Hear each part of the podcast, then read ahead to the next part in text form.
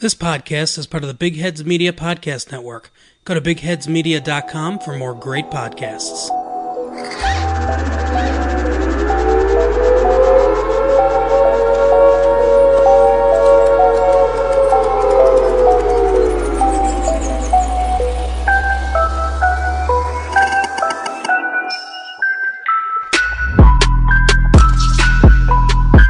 This is the American Toffee Podcast, your source for stateside views on Everton Football Club.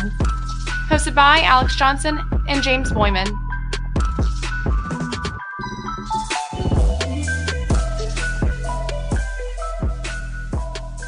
Hello there, everybody. Welcome back to the American Toffee Podcast. I hope that you are all safe, healthy, and well out there. My name is James, joined by my co-host Alex, as always. Hello. Alex, how you holding up? Quarantine life. It's not too bad, man. I mean, like everyone else, getting a lot of stuff done around the house, inside and out. Um, spending a lot of time with my significant other, as well as playing a lot of games, which maybe isn't the best. Um, what about you? It seems like you've been pretty productive. Yeah, I've gotten into some trying to get into some good habits while there's literally no other things to do. So I've been trying to exercise in the morning, you know, eat healthy, do all that good stuff, and I've been trying to read more lately. So that's been on my agenda. So that's it's been you know it's a it's a bleak situation globally, but trying to make the best of it while locked down. That's dope, dude. You're uh, you're an inspiration for all of us. Get out and exercise. It's a be- it's a beautiful day up here in Maine. I'm not sure what the weather's like down in Virginia for you. That's not too bad. Not too bad. Yeah. Well, let's get into the the matters of the day. So today we're going to just quickly talk about some of the news coming out regarding the potential albeit unlikely return of the Premier League and then we're going to do the first player in our series of player profiles. We're going to be talking a little bit about Luca Digne's career, so stay tuned for that if you want to skip ahead. It'll only be a few minutes, but we'll put the timestamp in the description. Alex, it looked I saw yesterday rumored that the Premier League is looking for a tentative best case scenario early June return to action. What's your initial take on that date? I think it doesn't make sense, right? Like usually the season ends in May and then the season picks back up again in early to mid August. We have um, a number of games left to play. I want to say it's something around, I don't know, eight, it's in the high teens, right? Yeah. And so it's just been so long since I've watched uh, soccer. I haven't paid attention to the matches played recently, but uh, we we have like in the high teens worth of matches to play. Um, I know that if it ever happens, it's going to be behind closed doors. If we're talking about you know June, for example, but there's no way that they're going to play that many games before the start of next season. Um, there's no reason that you need to hamper the next season uh, based on what's happened during this season, right? Like contain it in terms, even just like a business perspective and like just um, from a, from a sporting perspective, you don't need to you don't need to transfer kind of the issues to the next season if you could just start fresh, in my opinion. Um, so I, I, think it doesn't. I don't. I don't think it makes sense to me, and I personally would not really. Obviously, I, I very much miss Everton play, um, but I, I, don't think that I would be a fan of starting it in June. Um, even if, for example, we might they might be able to cut the games in half and then play them all behind closed doors, and then we'd still start up in August because then your players don't get a break either. Yeah, I mean, there's no good. The best case scenario is still a really, really bad scenario, and if they're able to finish the season, there's still huge, you know, ramifications towards next season looking forward. If they can't finish the season, you have also really potentially disruptive and, and damaging ramifications to come down the line. So I do not envy the position that many of, you not even just the Premier League, Premier League in particular, obviously, because that's the topic of the show, but but sports competitions worldwide, I don't envy the organizers, the global leaders who have to make these decisions because for the Premier League, you know, there's a ton, a ton of money on the line. We're talking in the billions of dollars. And if they don't finish the season, then there's the potential to lose all that revenue. What does that do to the structure of the league as we know it? It's impossible to kind of predict what's going to come of the league. But I think just reacting to that initial date, it just doesn't seem possible. The best case scenario, I said this to you yesterday in text. It seems like every time we have a best case scenario, they throw it out there just as like a desperate hope. And then within a few days, any notion that that would be realistic is thrown out the window. So they'll say June now, and then in a couple weeks, they'll say end of June, and then we're looking at July. That's my, my prediction on it, at least. And it's sad because I do want the season to be resolved and I do want to be able to go into next season with a clean slate and have everything set in stone and know what's going to happen. But at this point, it's still just so up in the air. So it's hard to kind of speculate, but just it continues to amaze me every single day how quickly and dramatically the entire global landscape for sport and for life and for everything has changed. It is. I mean, it's insane. Like, not to get off topic, but in the same thought process when you're talking about they'll throw out a best case scenario and they just kind of blow by it, right? Like my work, for example, they they um, HR cleared all of us to work from home from March 20th to April 20th. Tomorrow is April 20th. I haven't heard anything from management to tell me whether I'm going back in or not, and I'm just straight up assuming I'm not. Like I'm not even worried about it because of the fact that I mean, you know, right? Like the state is still the state is still shut down and and or under stay at home orders, right? So it's just like you wonder how they can they can go about making these decisions when you know the lawmakers haven't quite made the decisions yet because we don't have a clear picture. And then how can the lawmakers make a good decision if you know they're still kind of twiddling their thumbs, waiting on waiting on like data and and and trade deals for masks and yeah. ventilators. So it's just it's kind of crazy, and that I don't know how you even make a good decision yet because you can't, you know, you, you don't know. You don't know what's happening. Everyone's operating on an incomplete data set with, you know, 20 different factors operating against each other with each other at any one time. It's an, it's an, it's a data model that I do not, as someone who works with data, do not envy anyone having to try to make any kind of assumptions with the inconsistency of the data that we have. But you're right, Alex. It's going to have to be a top down approach. We're going to have to get clearance from the government before any leaders below that will be able to make any kind of decisions. So we're kind of at the mercy of Mother Nature right now. And I've said it before on the show, and I'll say it again. It's just it's it's a crazy situation, and I think everyone right now just needs to focus on staying safe and doing what they can to maintain society and keep everyone healthy and make sure that we can mitigate the, the effects of this virus as effectively as we possibly can. With that said, people are probably looking for an escape from all the coronavirus talk, and hopefully we can provide that today so we're going to be talking a little bit about Luca Digne's career today. Alex, this was um, an idea that you had originally, someone had brought to you and you had floated out. So I guess you can kind of intro it as sort of what we had thought about doing and, and sort of where we're at right now. Right. So listen, I mean, soccer's not being played. Soccer hasn't been played. You know, I'm, I'm sure if you follow any content creators, including us, right? Like it's very hard to come up with, with things to talk about Everton related that are that are relevant to the current situation, that make you want to listen, that are interesting. And so the thought that, you know, we had was essentially let's do in depth player profiles. Let's take time to research different players and come up with a holistic view or a pretty holistic view of, of, of their careers, find fun facts, um, look at players they've played with before that maybe you wouldn't know that you, you might not have known they played with, right? Whether that's very notable players or players that might have, let's say, an Everton connection. Um, so we're really excited. Hopefully, y'all enjoy it, and then we'll uh, figure out who the uh, next player will be. But without further ado, and because James took French in school, I will let him start off um, talking about Luca Digne's youth career in France, where it all started.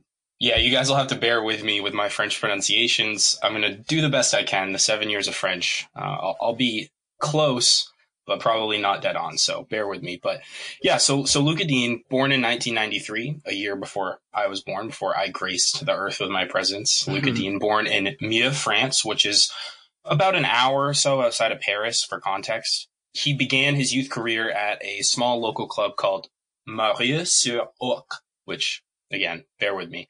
Uh, and he played there for a few years before moving to another smaller local club called Crépy-en-Valois, that went on. So by the time he was 12, he had sort of gathered a bit of a reputation as a youth player. And as so many young players do, they move to larger clubs, larger youth systems where they can be, have better resources to be developed. And that was the case with Lucas Digne. And in 2005, he moved to Lille, which he played for Lille, uh, the youth setup from 2005 to 2010. And then he was promoted to the Lille B team where he played for the 2010 2011 season, which actually uh, the 2010 and 2011 season was a bit before, for context, PSG kind of had their takeover and, and rose through the ranks to become the most, arguably the most prominent French side globally. Um, they did the double that season. Lille did. They won Ligue 1 as well as the Coupe de France, which is like the FA Cup uh, for France. So then in uh, 2011, 2013, or 2011, 2012, he he made the jump up to the senior team, and I'll throw it off to Alex to talk a little bit about that. So first of all, it's insane, right? That 2010, 2011, when he's in the B team, is when they won the double. And then the next season he's promoted and he's playing in the first team, right? Like if you just think about the logistics of that, if you've got a double winning squad, what are the odds that a youth player is going to come up through the ranks and then break into the first team the very next season? I, not very high at all. Exactly, um, yeah. Nonetheless, the manager that gave him his first team debut at Lille in, in 2011 was Rudy Garcia. As you said, um, they already won the French double. I want to say that they finished third in Lucas Digne's first season, um, but don't quote me on that. I forgot to write that down in our notes. Overall, for Lille, he made 59 appearances, scored two goals, but players, some interesting players he played with. He played with Eden Hazard while at Lille. He played uh, with Joe Cole, who was a midfielder on loan from the Shite, if you will. And this may be a fun fact for some, I'm sure. He also played with Idrissa Gana Gueye at Lille in 2011 through 2013. Um, so that's a nice. Uh, that's I'm sure most people one of most people's favorite players uh, that played for Everton in, in, recent years, and so that's also a nice connection there too. Yeah. So the reason that we mentioned Joe Cole was just because. So in doing the research for this piece, I was looking at a lot of French articles and doing translations and trying to figure out, um, you know, players that he played with and different facts and stuff from that time where there wasn't a ton of visibility for Lille particularly. And there was an interview with him and he mentioned the, they asked him what it was like playing in the Lille first team as he broke through. And he's like, it's great playing every day with all these amazing players, Eden Hazard and Joe Cole. And obviously, you know, Joe Cole had a, had a very successful career in both England, France, and in other, other European leagues. But it just, just to hear those two players in the same breath was kind of amusing to me. And then, of course, the Gana connection, which will, of course, uh, fuses into the Everton connection later on.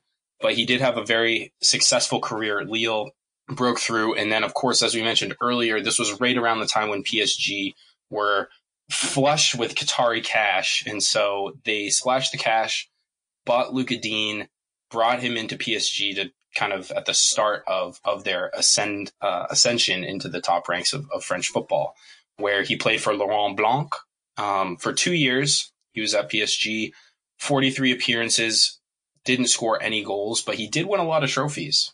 Yeah, I mean, they won the league twice. Uh, they won the Coupe de France, Coupe de la Liga, Liga twice, and uh, the Trophée des Champions three times. I'm sure I could have pronounced all of those better. But think about that. In two seasons, he won eight trophies with PSG. And again, mind you, this was legitimately at the very beginning of their ascent.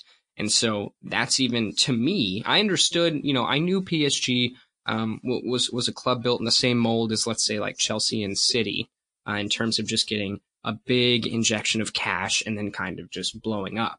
But I didn't know that A, um, it happened so recently, and B, I did not know that that their success came so quickly. Yeah, and he played with, of course, some pretty notable figures while at PSG, and also like further throughout the rest of his career. I mean, he's played for some of the biggest clubs in the world, but of course, played with the one, the only Zlatan Ibrahimovic, Thiago Silva, Edinson Cavani, Ezequiel Lavezzi, another one, yep. Yohan Cabaye. I know he played uh, I believe Matuidi was in that squad as well. So yep. he has played with some of the best players in in European football, and that was sort of where that began. I mean, at Lille, obviously Hazard being one of them, but then really just a star-studded superstar squad with PSG. Right, and just a side note, we we included Yohan Cabaye only because you know I mentioned I wanted to include notable players, very good players that he played with, but I also wanted to include um, some players that might have been interesting. I just had no idea that Yohan Cabaye used to play on PSG. All I know him for is I, I want to say Crystal Palace, right? And so I found it pretty interesting that he played with uh, Yohan Cabaye, and so I want that as well. But nonetheless, um, another another interview that he he gave, but this time at PSG, he was asked which players he modeled his game after, and he mentioned Philipp Lahm specifically. And I would go as far as to say that uh, that is pr- you, you, could do worse than than try to model your game after Philipp Lahm. And that's that we we probably uh, Leighton Brain, Leighton Baines was probably told that a couple of years ago too, wasn't he?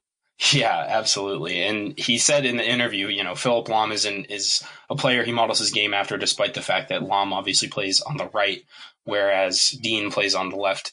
But yeah, like you said, a pretty good player to look up to. It's interesting, you know, Digne being the same age as us, basically, the the generation of players that he looked up to is sort of the same type of players that we were watching as we were starting to become fans of the game.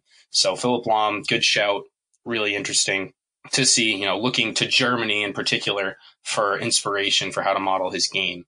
Another interesting tidbit that I stumbled across in doing the research for this piece, there was a rumor uh, in an article that I found that alleged that Alex Ferguson's brother Martin had recommended in 2013 while Digne was at PSG specifically mentioned to Sir Alex that he should sign Digne to replace Patrice Evra after he watched him play in a France U21 match.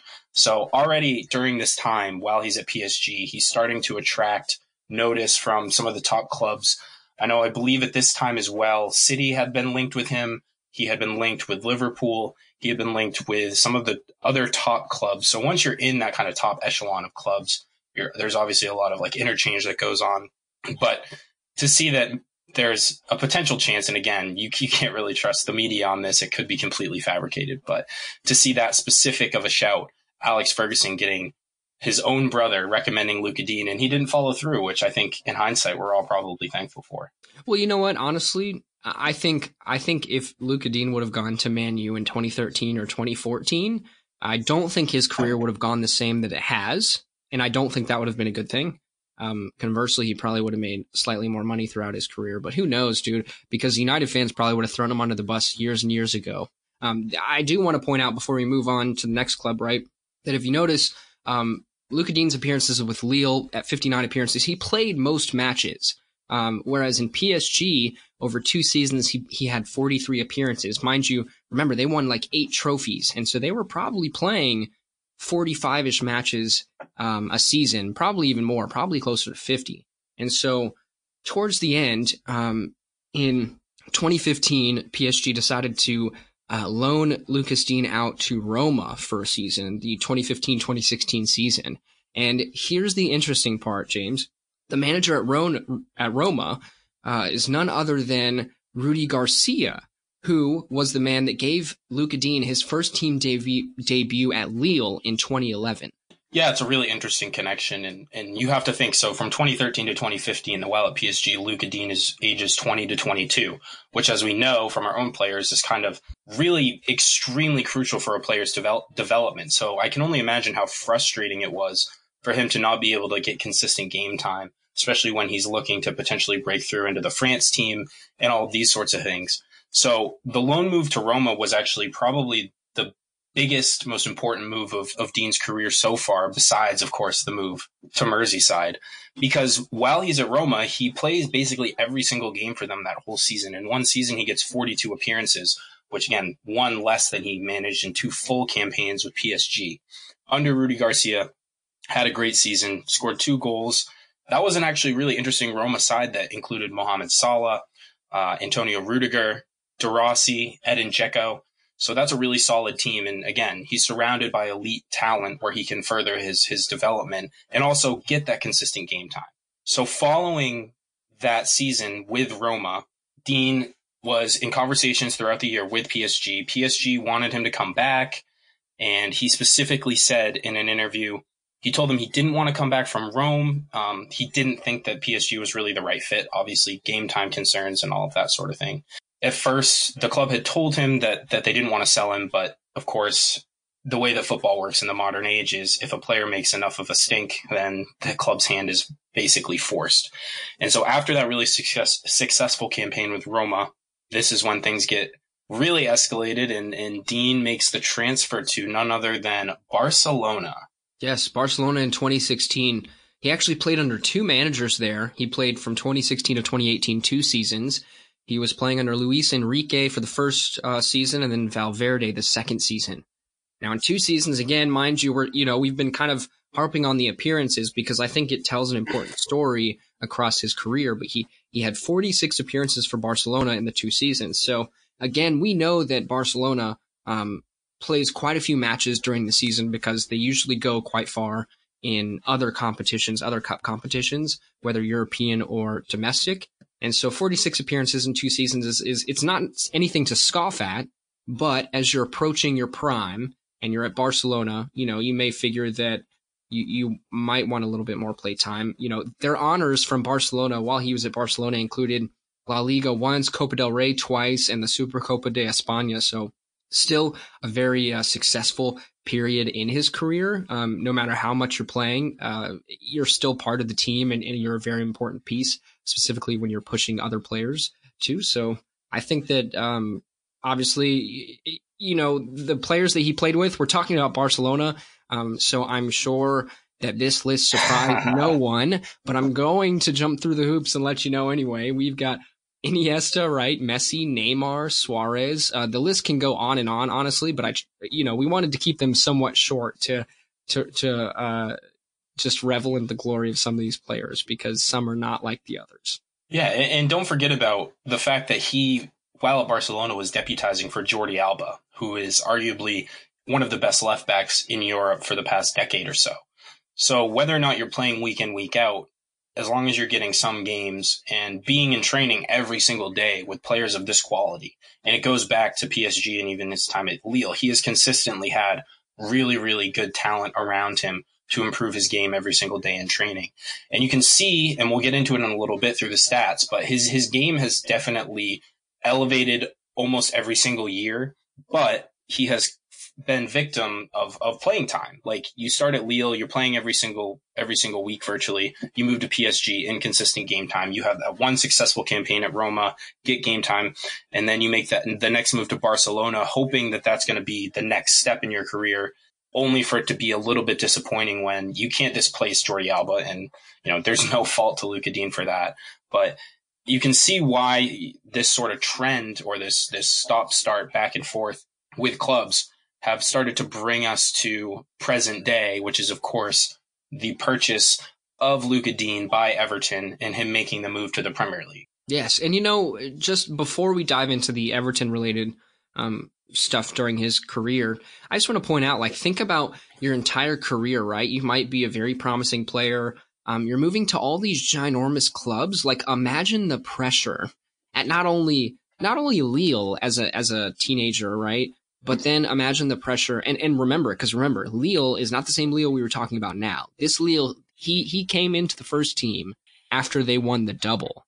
So imagine the pressure you have at Lille. Then imagine the pressure you have at PSG and then Roma and then Barcelona. Um, that's, that's insane. And the fact that he continued to elevate his game each season and kind of fight through the adversity of, of not getting all of the appearances in the world speaks testament to how he is as a player and a person. Um, but as we dive into Everton, he's been in Everton uh, for close to two years now, from 2018 to present. He's had three managers: Marco Silva, Duncan Ferguson, and now Carlo Ancelotti. Um, but here's the coolest part: he has 64 appearances for Everton, five goals, the most appearances and the most goals for any club to this point in his career. So it just speaks to again how he has continued to develop as a player, and particularly how his ability to get forward has improved obviously at some of those other clubs, Barcelona, PSG, you're not necessarily required to contribute as much on the offensive end. But the fact that he has stepped up that part of his game, and of course, Marco Silva was a big proponent of the attacking fullback, and particularly Digne in that first season last year. I mean, player of the season, unbelievable, consistent play time, didn't get injured, so good. And yeah, that results in uh, over the course of two seasons, him having the most appearances in his career for Everton. And it is, uh, it's a great sight to see. And interestingly enough, particularly the matches under Marco Silva, he did, it was by far his most productive offensive spell of his entire career where he puts five goals in the net and has 10 assists in just 55 appearances.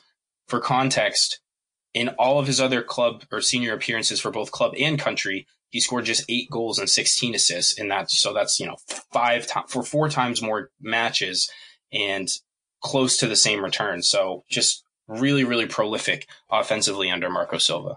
Right. And we talked about that too. I mean, Marco Silva, like, we know that he really loves his attacking fullbacks and they're a really important piece to his systems. But like, think about the fact that we never even really had a proper center forward throughout Marcos Marco Silva's tenure, right? And so, you know, imagine imagine the uh, the scoreboard or or his his stat sheet when you had maybe you had big Romelu Lukaku still up front for the Toffees. I'm thinking about it right now, and it's it's bringing a, a, smile to my face just thinking of what could have been. But I think it's more important that we look, you know, forward to what will be in the coming seasons. But some other interesting stats that we kind of dug into when when looking at his career as a whole. So this will this will surprise no one, but I just thought it was incredibly fitting. Luca Digne has two own goals in his entire career, and both of them were for the Toffees. So that's just Everton in a nutshell right there. But some more encouraging stats for, for Lucas Digne is that since he's come to Everton, his average crosses per match have more than doubled. So he's averages roughly 2.3 crosses per match while in a blue shirt. The next highest he managed in a single season was 0.8 per match at PSG. So you're looking at a, a huge increase in offensive contributions. Furthermore, um, and kind of in contrast to that, his dribbles per match have gone down significantly uh, compared to other clubs where he's averaging less than one dribble per match, about 0.75. Conversely, actually, which is interesting enough, he's been dribble past the most this season at once per match, whereas last season he was only at 0.5 dribbled pass per match. And so I find that pretty interesting. I mean, I don't think anyone thinks that Luca Digne this this season um, has been bad. I think it's understood that he hasn't been as good as he was the previous season, but to see that he's getting dribbled past essentially twice as much is not necessarily a great step. Yeah, and there's obviously like there's the balance between offensive contribution and defensive contribution. And in the modern game, very few positions are as demanding as the outside back where you're asked to do both jobs consistently throughout the entire match. So, you know, the offense increases a little bit, maybe the defensive uh, stability decreases, but it is true that, you know, maybe his his he hasn't been able to focus purely on defense like he may have been uh, afforded the opportunity to at other clubs. So, why don't we wrap things up by talking about his national team career? Um, mind you, his national team career unfortunately has not been as um, as eventful as his career uh, with club, but nonetheless, he started off with the France U16s in 2008, um, and he played in the youth setup all the way through 2013. He made 72 appearances between the U16s through the U21s. Um, he did win the U20 World Cup with France in 2013. I think that may remind you of uh, quite a few of our young players, uh, young English players at Everton in recent times. Yeah, of course, Tom Davies, Calvert Lewin, Jonjoe Kenny, all of those strapping young lads. And I think, you know, Youth World Cup is still a, a tremendous achievement. Anytime you can represent your country at that level, the highest level possible for your age bracket, it speaks volumes of the quality you have as a player. And the fact that he was consistently in the France team, again, this was a very special, this is currently we're living through this, the, them moving up to the senior team. But think about the youth setup where you have maybe the best French generation in, in a decade or so coming through the ranks and Lucas Digne is, is firmly in the mix for selection for his country throughout that entire development process. It could kind of remind you somewhat of Jonjoe Kenny's um, international career to this point, right? Because he was always captaining uh, the England youth sides. He was always stuck in at right back, right? Like other players were not getting picked ahead of him, and and somehow he's doing pretty good at Schalke and, and not getting not getting called up over quite a few other young English right backs that you know he would have been in the youth setup with and and, and consistently beat out for a spot. But nonetheless, um, he finally made his France senior team debut in 2014, and he's made 30 appearances to this point. Um, so he, he, ended up being uh, the Euros 2016 runners up with France. Uh, Andre Gomes's Portugal won that day, which is interesting, obviously, because they would then go on to uh, play together at Barcelona as well. Um, that summer specifically, actually, after the Euros. So that was pretty cool. Um, then, unfortunately, during the 2018 World Cup, in which France actually won, Lucas Digne was left off the World Cup roster and did not get his World Cup winners medal. Yeah, unbelievably harsh on Luca Digne, but you have to think that that specific decision really factored heavily in his decision to then come to Everton because if I'm not mistaken, France's France's manager at the time had just said, you know, you're not playing consistently enough for me to select you. But of course, given his record consistently being selected for the U sides and then 30 cap or whatever he had at the time, multiple caps for the senior team, must have been really hard not to pick him. And if you remember, they ended up playing, I believe it was Pavard. They ended up playing like two center backs as their their wing backs during that tournament. And credit to them, it ended up working out. Unfortunately, it was of course at the expense of Lucas Digne getting getting that medal. Djibril Sidibe, of course, was also in that team. So it's just so interesting to see how interconnected now players are, you know, across the globe. And then you might play at one club and then end up at the same club five or six years later. Later, um, I, I just found that really interesting in doing the research to kind of put this together. Yeah, exactly. Um, hopefully, all of you uh, thoroughly enjoyed it. If you have um, any thoughts, comments, please let us know on you know on Twitter, on Facebook. Shoot us an email on our Discord server. Otherwise, please let us know who you would like to see on the next player profile next week, um, because we will be working on that very shortly. Um, and either way, thank you for tuning in. Up the Toffees.